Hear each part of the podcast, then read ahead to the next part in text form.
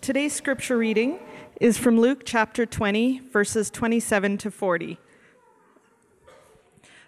Let's say together a prayer as we hear the word.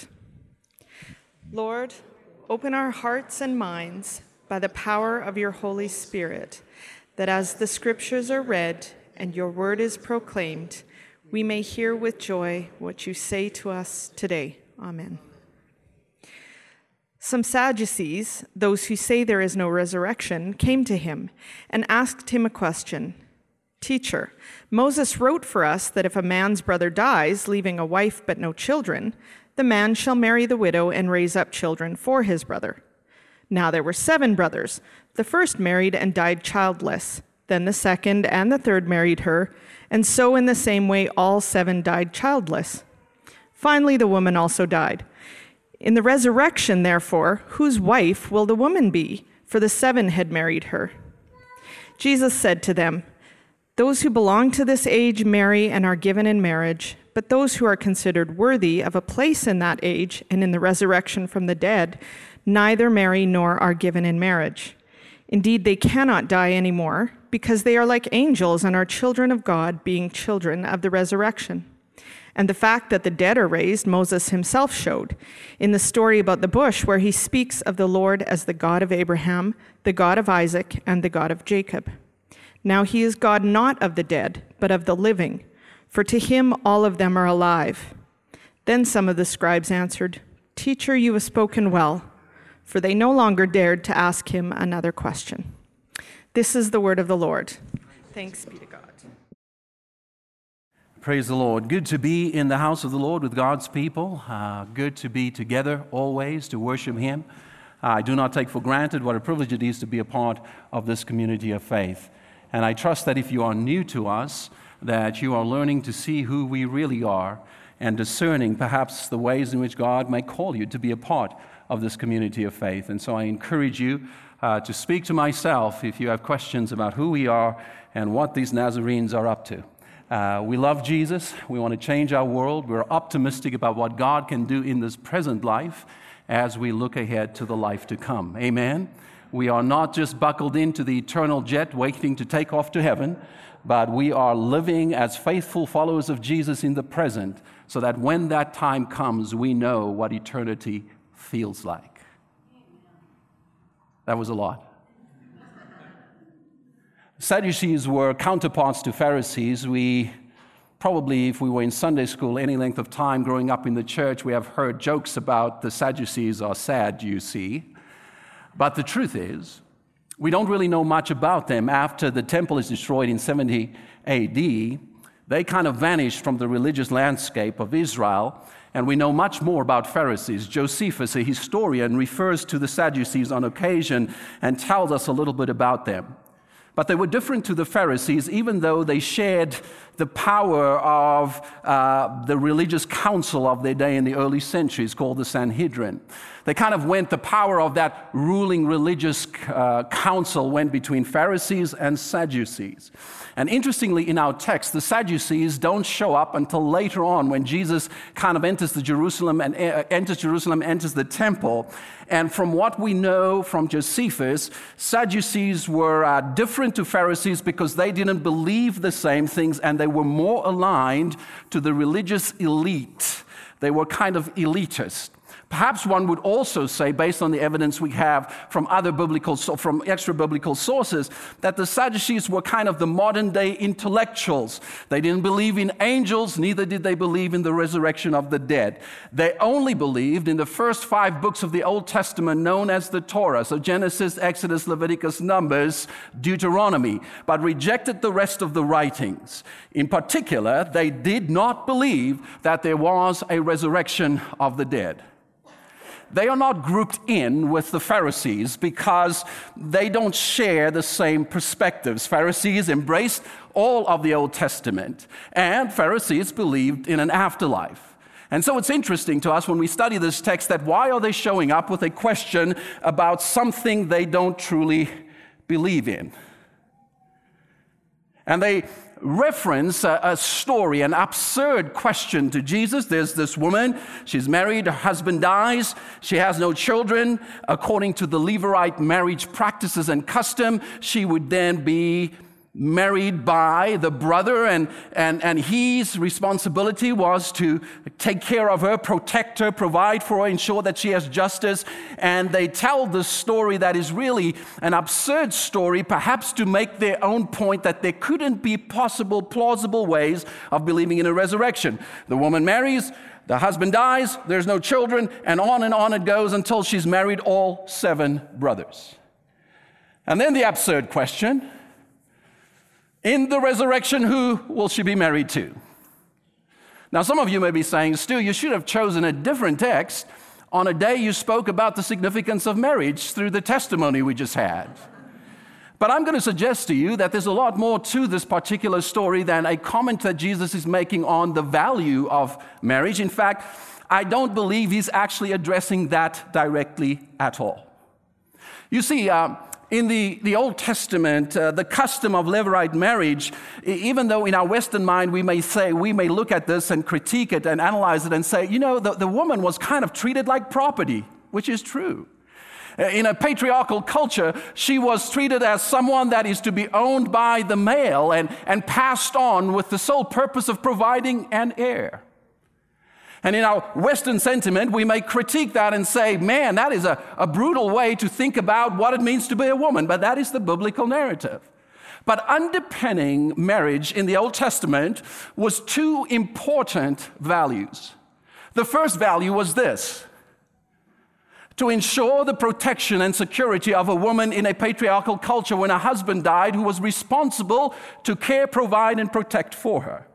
So, in some senses, when the Sadducees speak about the significance of marriage, they are speaking about something, even though uh, probably not the way we want to do it and do it today, uh, was intended to provide a security, a measure of justice and protection for the woman in the event that she was left destitute without a husband. The woman described in this particular text is in particular destitute because she has no children, no male heirs. She has no one to stand up for her, be there for her, and provide for her. And so, in some, way, some ways, this Levirate marriage practice is intended to provide a, a security for a woman that would be destitute in a culture unlike our own.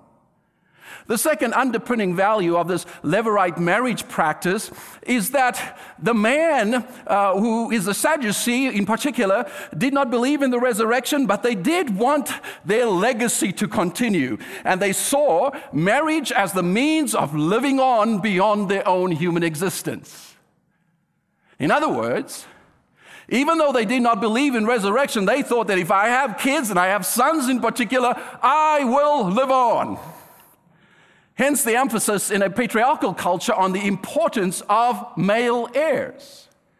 And so there's this sense in which, when we understand that the Sadducees are approaching Jesus not with a modern sentiment understanding of marriage, but a understanding of marriage that is rooted one in justice and protection, and also in longevity and extending one's legacy, you understand that when they pose to Jesus a question about marriage that does neither one of those things, they are asking a lot more than simply whether it is a good idea to be married or not.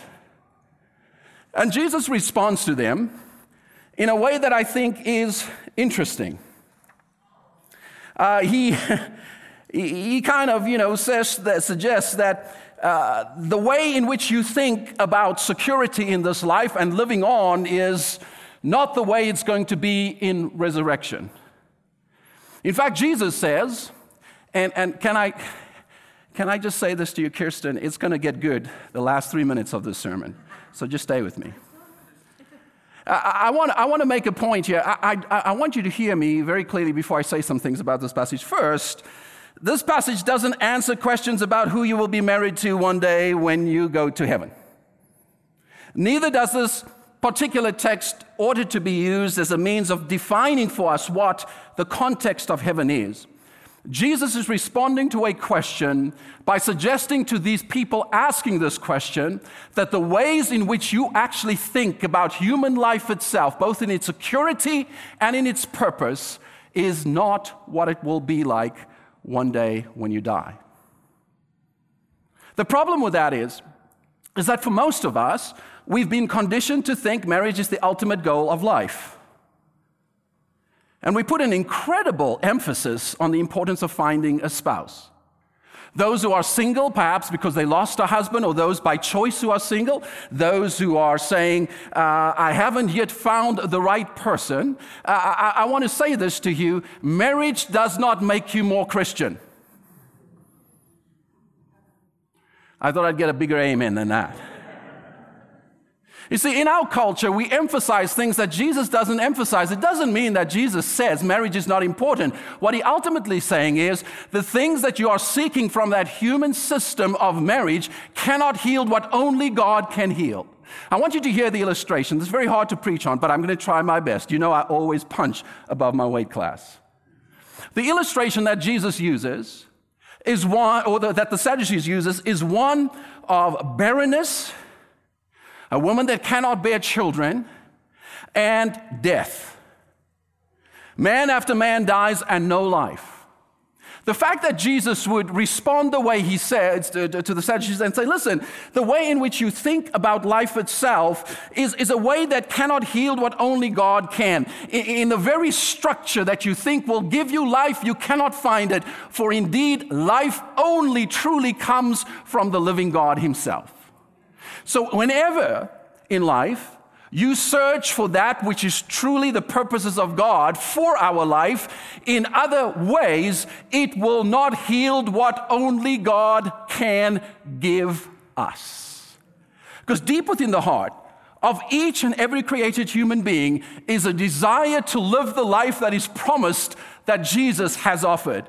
To have a life that does not be, is not measured by how good a spouse you have, though that is important. Neither is measured by how many children you have, but is defined by a God who says to us, I have come that you may have life and have life abundantly. You know why I like the study we did? Are you still with me? Am I making sense? In my own head, this makes a lot of sense. It's amazing. I'm saying amen right now. This is good stuff. Keep going. I like the title of the marriage seminar, the marriage course, because as Vicky so well said, uh, it's marriage in light of eternity. There's something more at stake than the human relationship. There's something greater to live for than the intimacy that human friendship and perhaps married relationship can offer. In fact, throughout the scripture, we are taught to understand that when God offers Himself, He offers Himself to us in a full way that only He can offer us. So when Jesus responds to these Sadducees who ask a question about resurrection that they don't believe in, Jesus is taking the opportunity to teach them about the more to life that they are yet to know and believe in. So, in other words, when they approach Jesus with this absurd question, Jesus says, The way things are, right now and the ways in which you try to secure yourselves, your lives, and to live on will not last, but in the resurrection, the systems that are fallible and inadequate to secure what you long for will be swallowed up by God Himself, for God is the one who protects, God is the only one who can secure, and God is the only one that can give true life. Come on now. Come on now. You know, when God is uh, when God is primary in my life, I, uh, and He is the source of my life, I don't look for things in people that they can't give me. Come on now. When God is at the center of my existence, I, I'm able to love people the way I ought to love them and not demand from my spouse that which is incapable of offering me. Come on, man, give me an amen. When God is the source of my life, I'm not seeking life in ways that are fallible and inadequate, but I am learning to live as one who have a hope in this present world that no matter the circumstances or the suffering or the challenges, we believe in a God of resurrection, that life is assured for those who profess Jesus Christ as Lord. I need to get a witness on that. I'm through page three and I have four pages.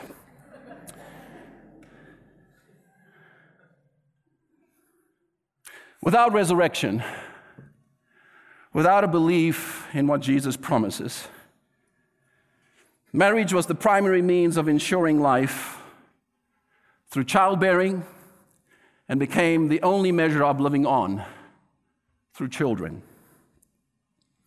Resurrection that Jesus offers is not derived from the kind of relationships that the ancients and the Sadducees in particular understood as essential to life itself.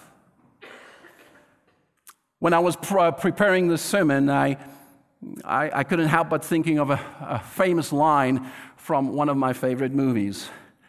Uh, never get involved in a land war in Asia, but only sli- slightly less well known is this never go in against a Sicilian when death is on the line.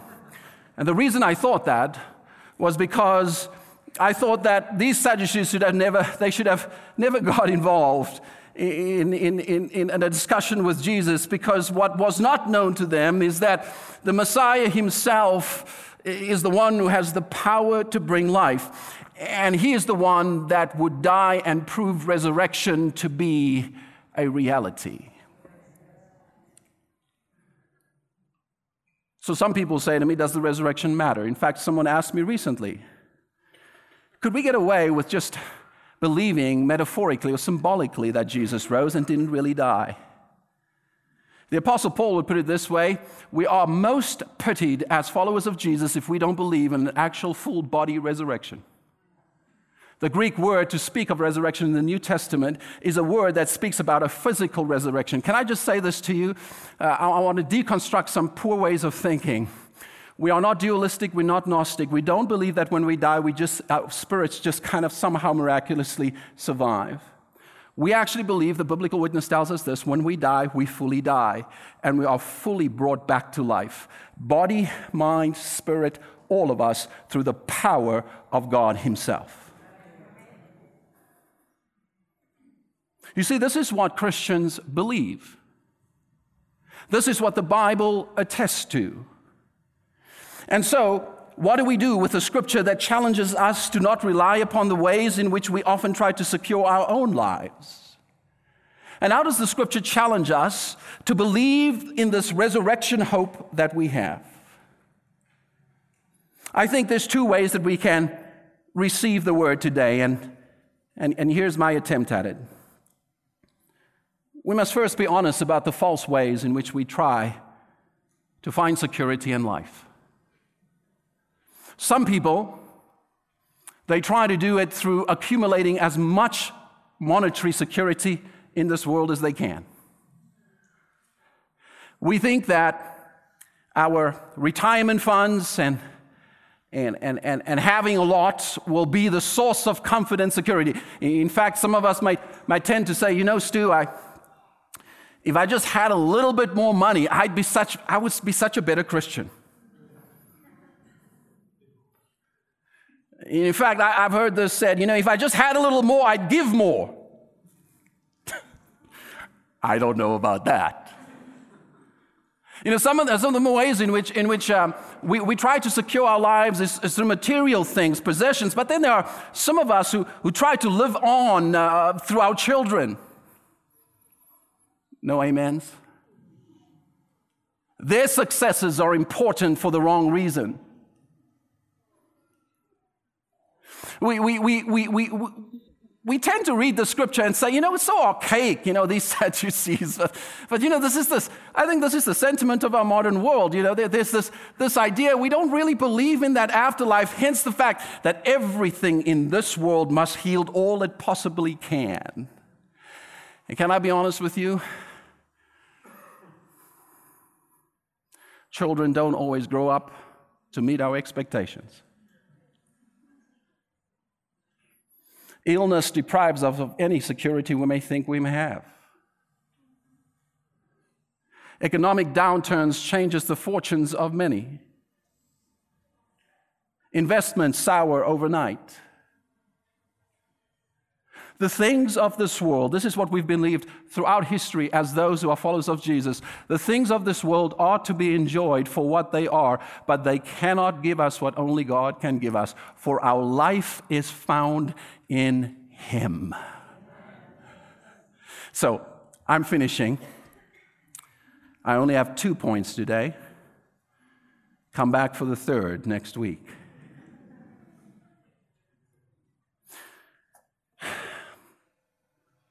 If we discern the false ways we are tempted to secure our life,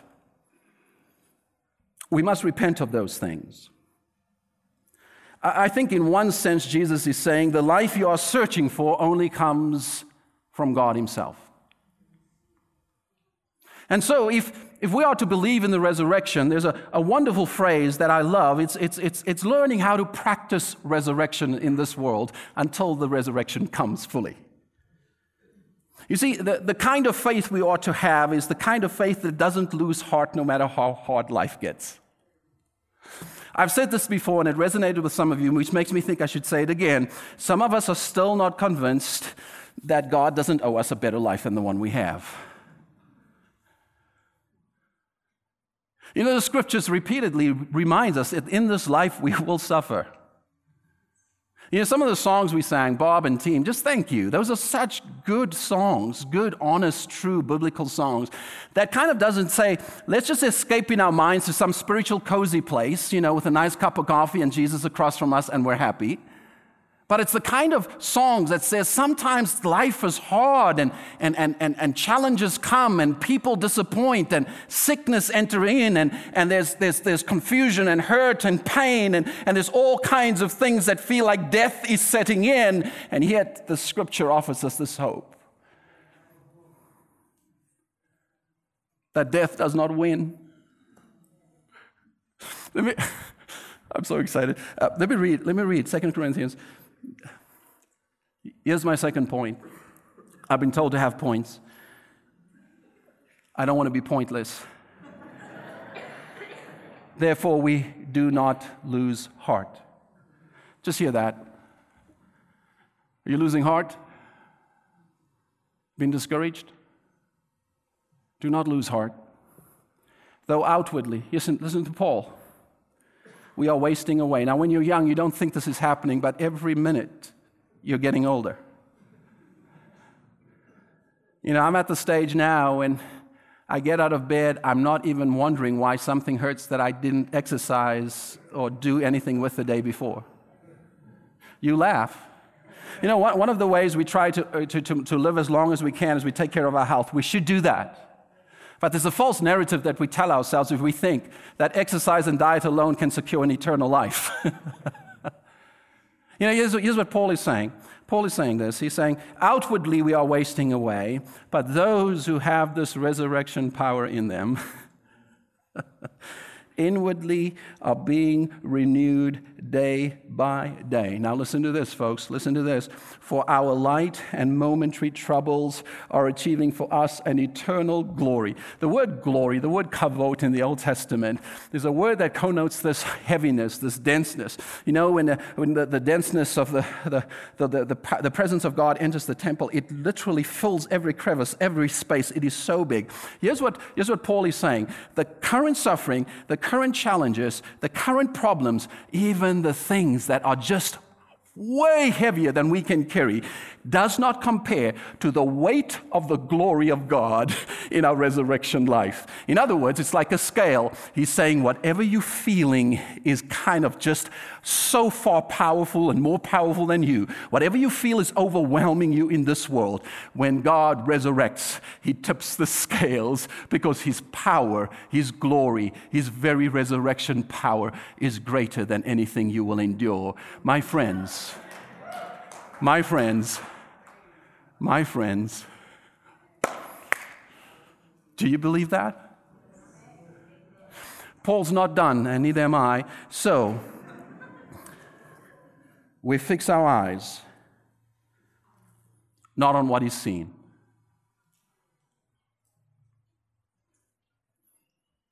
but on what is unseen. Since what is seen is temporary, but what is unseen is eternal.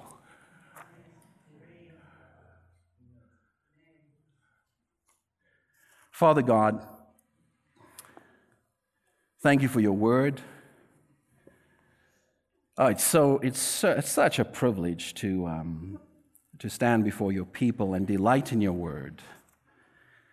Uh, I pray, Lord, that we would be more than just hearers and, and, and people that enjoy good songs and music, and, and these things all bring glory to you, but that we would take deep within our hearts your life, your power. You have breathed your spirit into your people that we may have life and have life abundantly. I acknowledge this morning that there are those amongst us for whom today feels heavy. Maybe the burdens are there that no one else knows. The challenges are there, the yearnings are there, the disappointments with people are there, the expectations that are unmet are there. Life seems tough. We've been there. For those of us who are in a good, gracious, open space of life where we feel that things are going well and couldn't get better, Father, we remember those times when we've been brought to our knees and say, God, how will you and why have you not? Your word speaks to us irrespective of the circumstance of our life and beckons us, calls us to put our faith in the God who has overcome Satan, sin, and death and in Him we find our life. In Jesus' mighty name, Amen. As we, um, as Bob leads us, and uh, as we begin to uh, conclude our service, uh, I invite you to, uh, to respond to what God has been saying to you. We always have these prayer altars as a place of kneeling for those of you who are not able to kneel, you can stay in your seat or you can come to the front. And our pastors who are here, Pastor Larry, who's back there, Pastor John and Ann, who's here, some of our leaders would love just to sit with you, talk with you, encourage you. Perhaps today you need the incarnate love of God to be spoken to you through a person. And uh, we invite you to kind of do that, to, uh, to make use of this time. For those of you who just want to rejoice because God is good, amen? God is life. Today you heard what you needed to hear, and you can kind of go out of here and go, man, no matter what I face, I know my God is greater. Uh, I want you to stand and sing from the bottom of your hearts as we continue to worship now. Listen to these words. And the morning that you rose, all of heaven held its breath, till that stone was moved for good, for the Lamb had conquered death. And the dead rose from their tombs, and the angels stood in awe for the souls of all who'd come to the fathers are restored. And the church of Christ was born, and the Spirit lit the flame. Now, this gospel truth of old shall not kneel, shall not faint. By his blood and his name and his freedom I am free. For the love of Jesus Christ, who has resurrected me.